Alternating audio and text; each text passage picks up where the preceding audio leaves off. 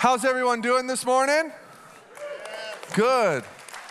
Good. We are continuing our Summer in the Psalm series, and, and today we're going to be talking about a psalm that uh, I think most of us know, or at least know parts of it. We're going to be focusing through Psalm 23 today.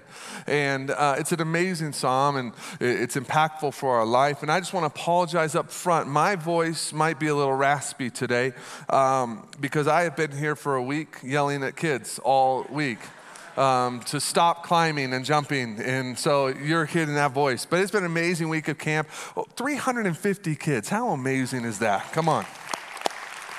Team's been working really hard, and uh, we got one more week to go. So pray for me. Um, so as we before we jump into Psalms 23, uh, I thought of a story uh, in my life. One thing I love to do, I try to do it every year, is, is I love going out and observing animals.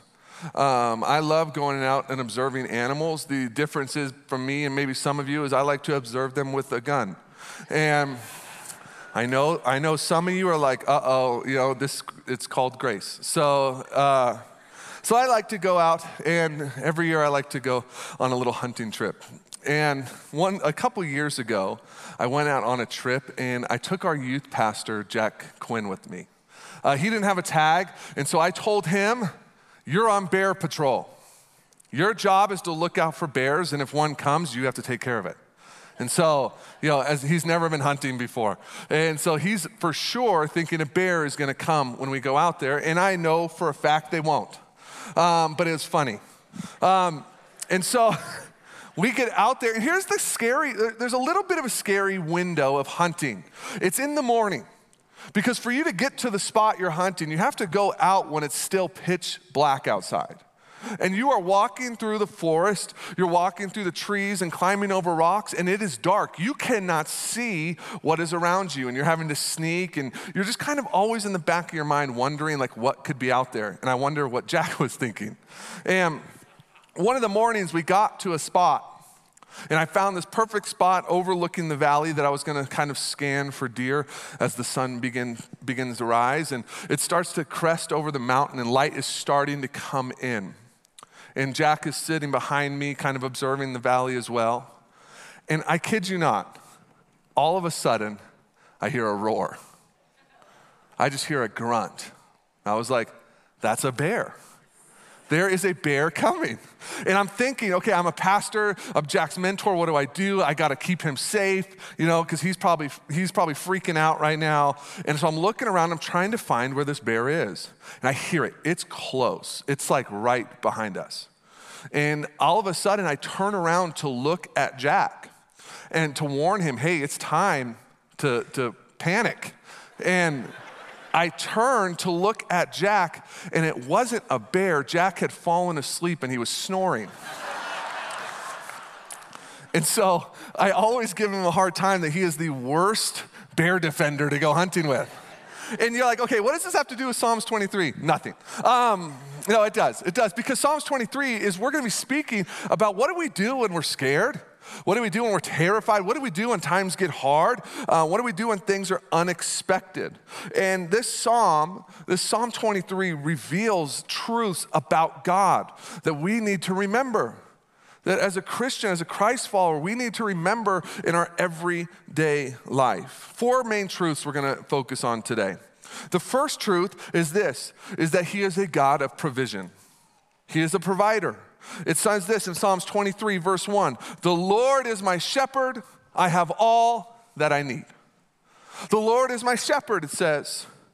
Uh, when thinking of shepherd, the idea of the Lord being shepherd starts all the way in the beginning in Genesis. It says this in Genesis 49 24. But his bow remained taut, and his arms were strengthened by his hands of the mighty one of Jacob, by the shepherd, the rock of Israel. When we think of this, when it says that he is our shepherd, shepherd in this time when these are being when these passages are being written shepherd is a lowly status it's an interesting thing to compare that, that we're talking about the lord god of the universe and him being a shepherd see because in these times In these times, a shepherd was the, the lowly job. If you had money, wealth, or power, you had someone else shepherding your flocks. But God is referred to as shepherd here. It's interesting to me that Jehovah, David, what he says here is Jehovah, God, has chosen to be our shepherd. He's chosen to be our shepherd. Charles Spurgeon writes this quote I like to recall the fact that this psalm was written by David, probably when he was king. He had been a shepherd, and he was not ashamed of his former occupation. This is God of the universe. God is our shepherd. God of the universe has chosen to come down. Think about this. If shepherd is a lowly job title, God leaving heaven and choosing to come down to earth in the form of Jesus Christ, it's painting that picture. Jesus leaves heaven and he comes down. And then in John 10, Jesus refers to him as himself as a shepherd. It says this in John 10 11 I am the good shepherd. The good shepherd sacrifices his life for his sheep. I think sometimes we lose the magnitude of just how big of a deal it is that Jesus came to earth. It can get lost in all of our, our thinking and uh, all of our day to day, but do you realize that the God of the universe left heaven? Left the perfection of heaven where he was worshiped and adored and chose to come to earth to be a shepherd that sacrifices himself for his sheep. I, I, when I read this passage and I think about that truth, that God came down, Jesus came down to be our shepherd, it makes me think I should wake up every morning and just be blown away by that fact. We should never become numb to the magnitude of how much it cost him to be our shepherd. It says that, it says that he is our shepherd and I have all that I need. I have all that I need. He's our shepherd. A shepherd provides for his flock. And if he is our shepherd and we have all that we need, there's two things we need to do in our life today. Because I think most of us want to we want to believe this truth that we know he's a shepherd and we have all that we need with him. Two things we need to remember. Number one is this we need to remember that He provides. And number two, this is the big one, we need to be satisfied with what He provides. It's not just about His provision, we know that to be true. Where I think the break in the road happens is when we become dissatisfied with what He said was enough, what He said we needed. I don't know about you guys, but we live in a very dissatisfied culture, do we not? I mean, we have like everything we could ever want, but we always want what? More. And we have to become satisfied with what He provides. One major thing that stood out to me in this verse one is it says, can you put it back up real quick, verse one? Put this back up real quick. It says, the Lord is what? My shepherd. Isn't that interesting that David personalizes this? That God, the Lord is my shepherd. It's not that the Lord is the shepherd, it's not that the Lord is just generally a shepherd. David is saying, The Lord is my shepherd. I have chosen to allow him to shepherd me. I think we have to, as believers, we have to get to this point where David got in this psalm and saying this that the Lord really is my shepherd we can become really good at seeing him as a shepherd, and we often will say, he needs to shepherd that person, but me, he's just the shepherd. We have to make the Lord my shepherd. It has to be personal. And for this to happen, just a couple things need to happen in your life. Number one, surrender. For the Lord to be your shepherd, you have to surrender to him. You have to surrender to the shepherd. I grew up uh, doing 4 H. Any 4 H kids in the house? There we go, a couple good ones. And you know, I, I, I, raised animals. I grew up doing 4 H, and it was interesting. As me raising them, they would always fight me at the beginning. They did not want to go where I wanted them to go. They did not want to listen to what I had to say. They probably couldn't even understand me. That was a joke. But I, as my journey went on with these animals, the more time I spent with them, they began to surrender to the calls and actions I asked them to do. Us as believers is the same thing. If the Lord really is my shepherd, we have to begin the process of surrender in our life. We have to also, the second thing that we need to, to make him be our shepherd, is we need to learn to trust. Trust. Goodness, this one's hard. Because I guarantee you, everyone in this room has had their trust broken before, right?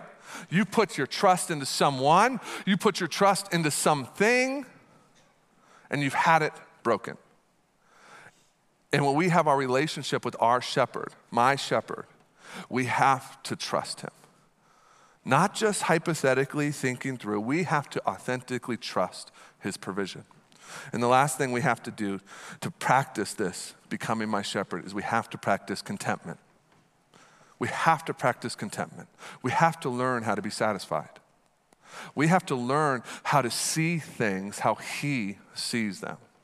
The goal of this psalm in the beginning is for us to get to the place of acknowledging that He is my shepherd and I have all that I need. The second truth this psalm reveals in verses 2 and 3 is this is that he is a God who provides guidance.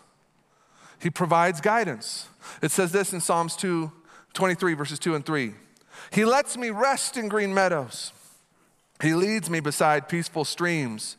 He renews my strength. He guides me along right paths, bringing honor to his name. He lets me rest in green meadows. Doesn't that just sound magical? You know, just resting in a green meadow. He lets me rest. Other translations will say this He makes me lie down. He makes me lie down. See, one thing about a shepherd is a shepherd knows when his flock needs to rest. Our shepherd is the same. Our shepherd knows when we need rest. And we live in a culture in a world that prides itself on constantly going, doing more, never stopping, just work harder. You know what? I'm just going to say it. Some of us, we just need a nap. Some of you just need a nap. Amen? Amen. All the moms in the house are like, yes, preach it. Yes, sometimes we just need a nap. Our shepherd knows when we need to rest. Our shepherd knows we need a break. And yes, the nap thing's funny, and sometimes we do need a nap, but what this is really saying is our shepherd knows when we need to stop and pause and rest in him. We need to rest in his presence, rest at his feet. Stop the busyness, stop the chaos, stop the continuous running, and just take a moment and say, God, I am going to rest with you. The shepherd knows when we need rest. It talks about peaceful streams in this passage. You just, you kind of see this idea of he is a God of comfort, care, and rest. And then it goes on to say this He renews my strength, He guides me along right paths. He renews my strength. Other things will say He renews my soul this passage here. He renews my strength, he renews my soul. The actual Hebrew word here for this renews and restores my soul is the word repentance. He brings me to repentance. As, as I rest in Him, it brings me to a place of repentance or conversion. Charles Spurgeon has this quote about this line here. It says, He restores my soul. He restores it to its original purity that was now grown foul and black with sin. For also, what good would it be to have green pastures and a black soul? He lays me down. He rests, he, he tells me it's time to rest in these green pastures, and in doing so, calls me to repentance. When we rest in his presence and we pause and we allow him to work in us, that restoring of ourselves will begin. He guides me along right paths, the path of righteousness. Really, what it's saying here in this point is he's guiding us along these right paths. He, he shows us how to live.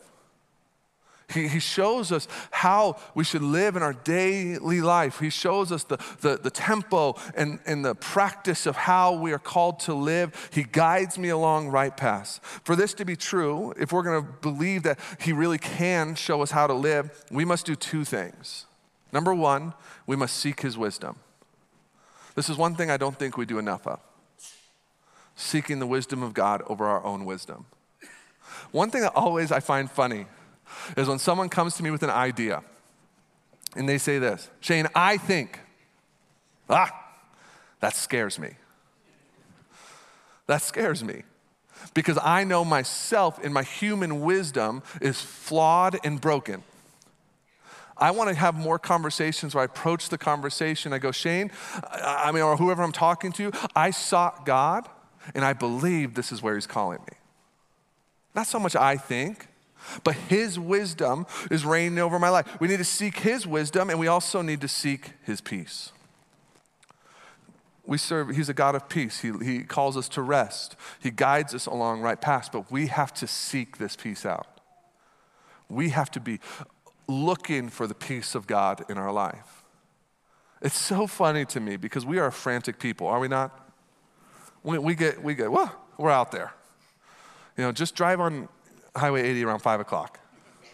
You know, you'll see, you'll see the truth of humanity. And we are frantic people.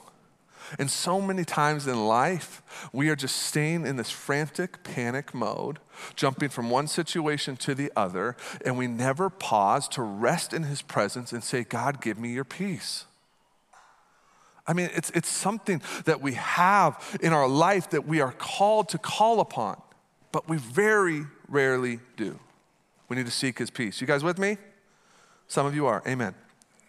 Third point for today's message. Third truth that is revealed from God in verse 4 is this He is present. Psalms 23 4 reveals that He is present.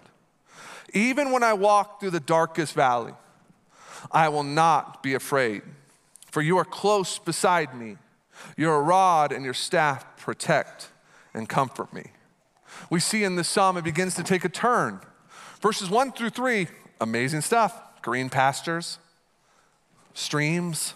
It's like a fairy tale land. And then we get to verse 4.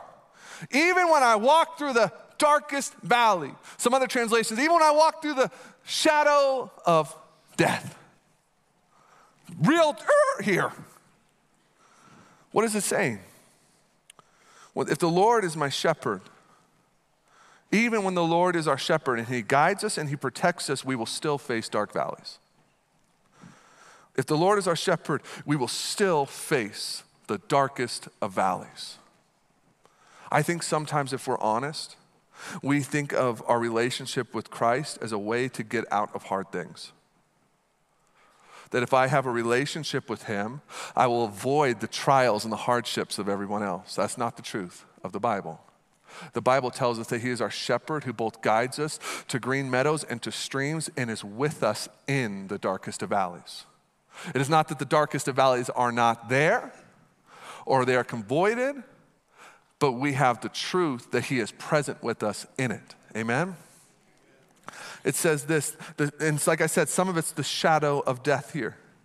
The darkest valley. Some say it's the shadow of death. And I, I think this is just an amazing truth. Even when I pass through the darkest valley, even when I pass through the shadow of death. One thing I hope you realize is this is talking a lot about what Christ does for us. This psalm that is in the Old Testament is speaking of what Christ does for us in our eternity. Because when we come to Him and we surrender our life to Him, and we make him the ruler over our life and we confess our sins and he becomes our savior our messiah and our life is dedicated to him we are promised eternity in heaven with him that's a great truth amen but here think about how amazing this is when Jesus comes down to earth and he puts himself on that cross, dying, shedding his blood, going to the grave and conquering sin and death, he takes the full reality of death for us. And as Christians, when we pass from this earth, we do not go to death, we pass through the shadow because we don't stay there. As Christ's followers, we are passing through the shadow of death to eternity with our Father in heaven forever. That we are not staying in this death place. We are not staying dead. Even though our mortal bodies will decay and go away, we are passing through the shadow of death because of what Christ did for us. I love this also, this idea of passing through. If, if, you're interpreting this passage as darkest valleys, hard times in life, it is re- important for us to remember that as Christians, we are always passing through this dark valley. We sometimes, when we're in the darkest of valleys, and I know there's some of us right here this morning where you feel your life is that dark valley, right now. You woke up today and you're in that dark valley relationally, financially, emotionally, whatever it is, you are in that dark valley. When you read Psalms 23, you need to hear this truth that you have a shepherd that has not abandoned you in the dark valley. He is with you as you pass through it. You are not stuck in this valley. You are not staying there. If you are a follower of Christ, He is guiding you through it. And you need to look for the light at the end of the tunnel and say, Yes, I'm in this valley now, but I have Jesus with me and He's bringing me through it. Amen?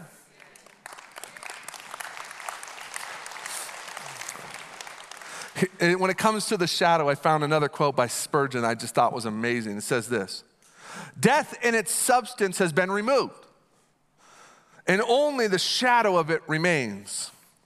Nobody is afraid of a shadow, for a shadow cannot stop a man's pathway, even for a moment.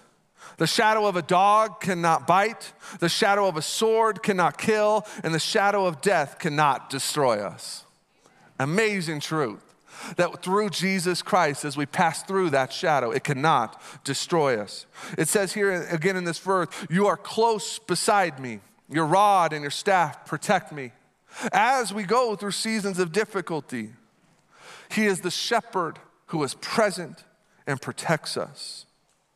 The presence of the shepherd does not always eliminate the darkness, but is always present in it. When you read Psalms 23, you see this present shepherd who is with you in times of trouble. It's a truth that we hold on to as believers. As I was preparing for this sermon this week, I heard the most amazing story about Psalms 23. I was walking through the halls of our office and I was walking by one of our staff members, our very own Karen Durst, says, Shane, come here. I got to tell you a cool story about Psalms 23. She, she read me this, she told me this story, and I said, I have to tell it to everyone else. The story goes like this. As I walk into Karen's office, she says, I need to tell you a story about Mama Jewel. Mama Jewel is her grandmother. And her grandmother lived in a small town in Texas, very small town. And she was a teacher in this small town. And on one day at the school, there was a tragedy that happened in the 1960s when JFK was murdered. At that moment in the school, they began to call the parents to come pick up their kids. And as time went and waited, and they waited and they waited, Mama Jewel had all the kids there who are panicked, who are scared, who are uneasy of what is happening. And what she began to do is she began to recite Psalms 23 over and over again with the class. As they waited for the uh, parents, she would say, The Lord is my shepherd. I have all that I need. He protects me. He guides me along right paths, and his rod and his staff protect me. And they began to recite this story over and over and over. Well, as years went by, I believe, I could have this number wrong, but I believe at the age of 88, she passed away. And at her funeral, one of these students sent a letter to be read in her honor. And in this letter, it said this that that tragedy as a kid in that classroom was the first time in my life I faced tragedy like that. And Psalms 23 got me through it. And it has been doing it ever since for the rest of my life. Read at her funeral. That's the kind of impact that psalm had. The truth of knowing that the Lord is my shepherd and his rod and his staff protect me we have to, just like Mama Jewel, challenge these kids to believe this truth. We have to believe this truth as well. That when we face trials, that his rod and his staff protect us. Amen? In the last two verses of Psalm 23, it says this He prepares a feast for me in the presence of my enemies. You honor me by anointing my head with oil. My cup overflows with blessings. Surely your goodness and unfailing love will pursue me all the days of my life, and I will live in the house of the Lord forever. You prepare a feast for me in the presence of my enemies. In the midst of the battle, in the midst of the battle, you prepare a feast for me to dine on. I began to think of this line, and I'm, a, I'm just a visual person. I began to think like I saw this World War II battle. And you got the forces on each side and they're coming towards each other. Can you imagine what it would have looked like if one of the, the, the armies came over the hill and the other opposing army was just dining? Their, their, tables are set and the plates and the forks and the spoons, and they're just enjoying a dinner. Can you imagine what that would have been like? I, I, I wonder what that would have been like when you prepare a feast for me in the presence of my enemies, meaning that I am, yes, I am in the presence of enemies, but I don't even have to fight. I don't even have to worry. I, I, I could sit down and feast in the presence of them because you are a God who is over them. It goes on in this passage. My cup overflows with blessings, and surely your goodness and unfailing love will pursue me all the days of my life. I want to focus on that word pursue. This translation, pursue, here is, is actually a weak translation. Pursue just meaning to follow or to trail. The actual translation, if you look back as far as we can go, it, the actual translation for pursue is to hunt down. Surely your goodness and your mercies and your unfailing love hunt me down. It changes everything in this verse. If pursue is just this following of me, trailing after, but if you really think of it, if it is to hunt me down, it's to find me no matter what. Even when I resist it, His goodness will hunt me down. Even when I've turned, His goodness will hunt me down. Even when I've sinned or fallen, His goodness and mercy will hunt me down. That's the love of our shepherd that even when we've turned, even when we've failed, even when we're in the darkest of valleys, His goodness and mercies hunt us down. And it never rests and it never stops. It's not like Jack Quinn falling asleep in the morning. This kind of hunting is a pursuit of you. Do you see the value of yourself to God? Do you see that you're that valuable to God that even when you resist it, He says, I'm coming after you. I'm gonna come pursue you with blessings even when you don't deserve it. I'm gonna hunt you down with my goodness even when you've rejected me. His unfailing love will hunt you down. And this last verse, this last line in this last verse, is the greatest cause for celebration as a Christ follower this promise. After he's hunted us down with his blessings and his unfailing love, we are given this promise. And I will live in the house of the Lord forever. I will live in the house of the Lord forever. I am not destined to stay in the trials of this world. I am not destined to stay in the darkest of valleys. I'm not destined to stay a broken and sinful person. By the redemptive blood of Jesus Christ, I am promised that I will dwell in the house of the Lord forever. And I want to drive this home. Dwell. To dwell is not to be an acquaintance, to dwell is not to be a visitor. To dwell is not to be someone passing through. To, to dwell is to be adopted in, to made part of that home. You will be a family member permanently implanted in the heavens for eternity with a God who loves you, and that's the truth. So when we sing a song, when we sing a song like He has good plans, man, it's easy to think through that song and your current circumstance. These, say, these aren't good plans. But when you read the end of Psalm 23 and you know what your eternity looks like, those are the good plans that he speaks of. No matter what you're facing, he does have good plans for you. He does have good plans for you. Let's pray together. Father God, we love you and we praise you. We thank you for meeting us here today. We pray that we would hold on to that truth, that we will dwell in your house forever. Those are the plans you have for us. Let us remember those truths. We love you, God. We thank you for being our shepherd. It's in your son's name we pray. Amen.